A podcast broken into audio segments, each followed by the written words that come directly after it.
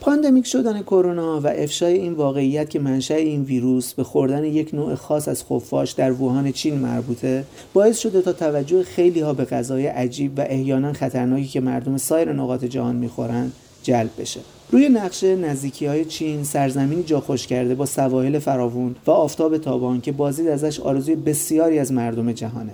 بله ژاپن و پایتخت رویاییش توکیو. که هر کس اگه حتی یک بار به اونجا سفر کرده باشه جز لحظات بی‌نظیر و تصاویر وهم‌آلود چیز دیگه ای تا ابد در خاطرش نمیمونه. در اپیزود این هفته قرار سری بزنیم به رستوران‌های سنتی توکیو و سراغی بگیریم از یکی از همون غذاهای عجیبی که در ابتدای پادکست بهش اشاره کردیم. همراهمون باشید.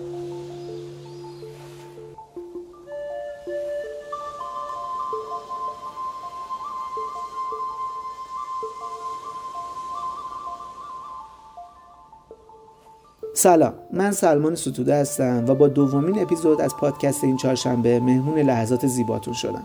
همونطور که می‌دونید منوی غذایی کشور ژاپن یکی از بین المللی ترین منوهای جهانه. چیز غریبی نیست دونستن این مسئله که غذای سنتی سامورایی ها در صدر منوی لاکچری ترین رستوران ها قرار دارن. از یه رستوران غذای دریایی در تهران بگیرید تا یه رستوران بین المللی در نیویورک. با این حال شاید براتون جالب باشه که بدونید مشهورترین و گرونترین غذای سنتی ژاپن در هر رستوران یا هر کشوری پیدا نمیشه.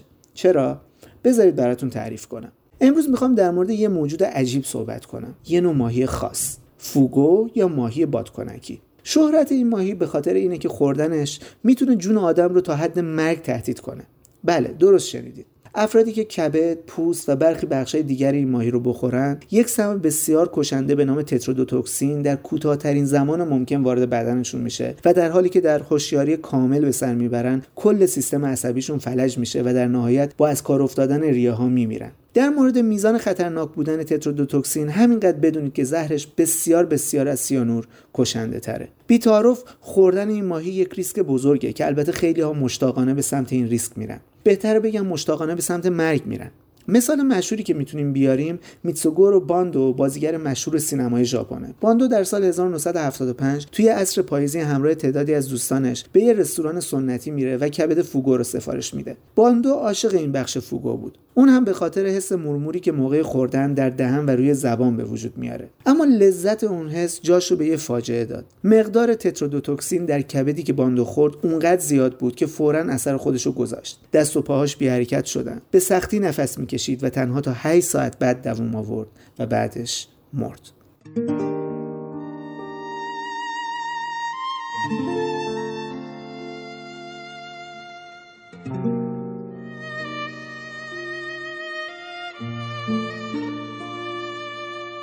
توریست ها می‌تونن هر وقت که دلشون خواست ریسک خوردن فوگو در رستوران های ژاپن رو تجربه کنن. در این رستوران ها فوگو به زیباترین شکل ممکن در بشقاب های تزیین شده تحویل مشتری میشه. قیمت هر بشقاب تو ارزان ترین حالت ممکن حدود 500 دلار آب می‌خوره. اگه بخوایم هر دلار رو 20 هزار تومن در نظر بگیریم برای خرید یه بشقاب از خوراک فوگو باید 10 میلیون تومن ناقابل پرداخت کنیم. اون هم برای غذایی که ممکنه غزل خداحافظی رو چند دقیقه بعد مصرفش بخونیم. اما این وسط یه نکته مثبت هم وجود داره.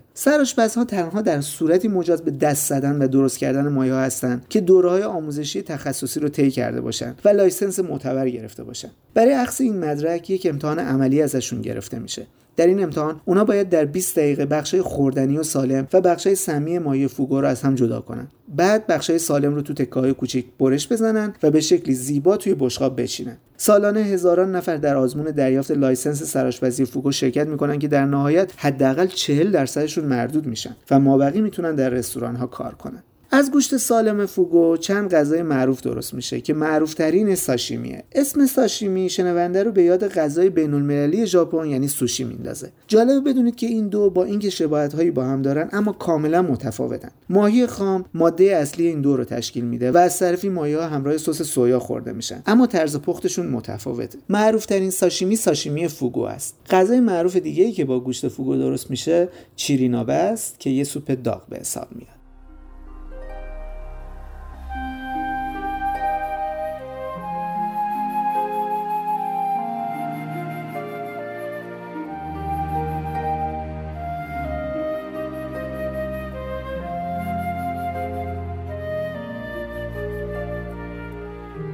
در مورد ریشه به وجود اومدن سم در بدن ماهی بعد از سالها بحث و بررسی الان یه اتفاق نظر به وجود اومده که تترادوتوکسین در بدن فوگو تولید نمیشه و ریشه این زهر برمیگرده به تغذیه این موجود. ماهی موادی رو می‌خوره که در بافتشون باکتری های سمی وجود دارن. این باکتری ها جذب بدن فوگو میشن و در بخشهایی مثل کبد پوست تخمدان یا چشما ذخیره میشن.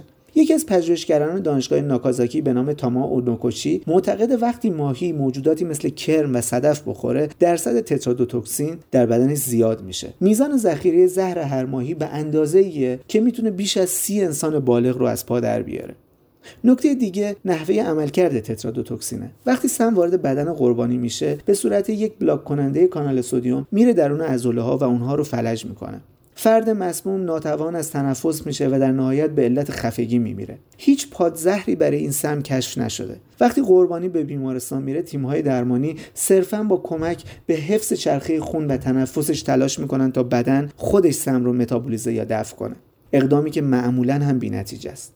نوگوچی برای اثبات نظریش در مورد تاثیر تغذیه در سمی شدن فوگو تعدادی ازشون رو در آزمایشگاه پرورش داد و رژیم غذایی ویژه‌ای رو برای اونها در نظر گرفت. بعد از انجام آزمایش مشخص شد که درصد سم در بدن فوگوی تحت آزمایش بالا و کشنده نبود. نوگوچی امیدوار به زودی و با استفاده از نتایج مطالعاتش این امکان به وجود بیاد که کبد این ماهی که محبوب ترین بخش بدن فوگو به حساب میاد قابل عرضه در رستوران ها بشه. با این حال سرآشپزها این سوال در ذهنشونه که آیا طعم ماهی بدون زهر می‌تونه شبیه ماهی پرورش یافته در طبیعت باشه؟ خود نوگوچی هم با سرآشپزها هم است و معتقد فوگوی بدون سم دقیقا مثل سامورایی بدون شمشیره. غمگین و بی اثر.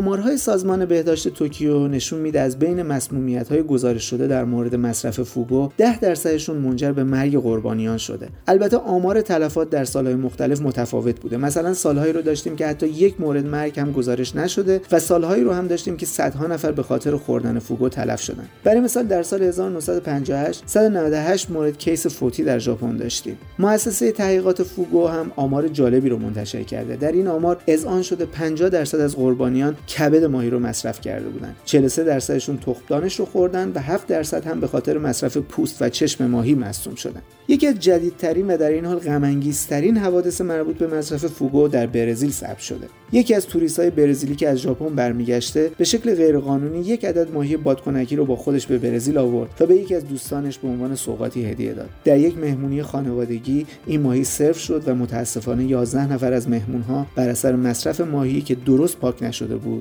فلج شدن. بد نیست اشاره کنم که محبوبیت و طعم دلانگیز ماهی فوگو و سید بیرویش باعث شده تا جمعیت این ماهی رو به کاهش شدید بره. به طوری که الان جزو گونه های به شدت در معرض انقراض به حساب میاد. به همین خاطر دولت ژاپن قوانین سختگیرانه ای رو برای حمایت از جمعیت این ماهی خاص در نظر گرفته. در فصل بهار کسی اجازه شکار فوگو رو نداره و تعداد زیادی از فوگوها درون قفسهای داخل اقیانوس پاسیفیک پرورش داده میشن.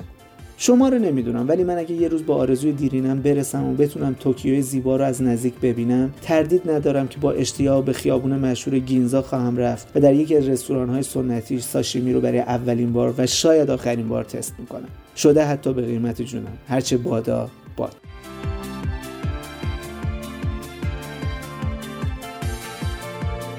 دوستان عزیز به انتهای اپیزود دوم از پادکست این چهارشنبه رسیدیم خوشحالمون می‌کنه اگر نظراتتون رو در مورد پادکست به گوشمون برسونید صفحات ما در اینستاگرام، تلگرام، توییتر، شنوتو و سایر اپلیکیشن های پادگیر می‌تونن پلی باشن برای دریافت دیدگاه شما. تا ساعت 9 صبح چهارشنبه 25 تیر ماه که اپیزود سوم این برنامه صوتی منتشر میشه شما رو به خدای بزرگ میسپارم. خدا نگهدار.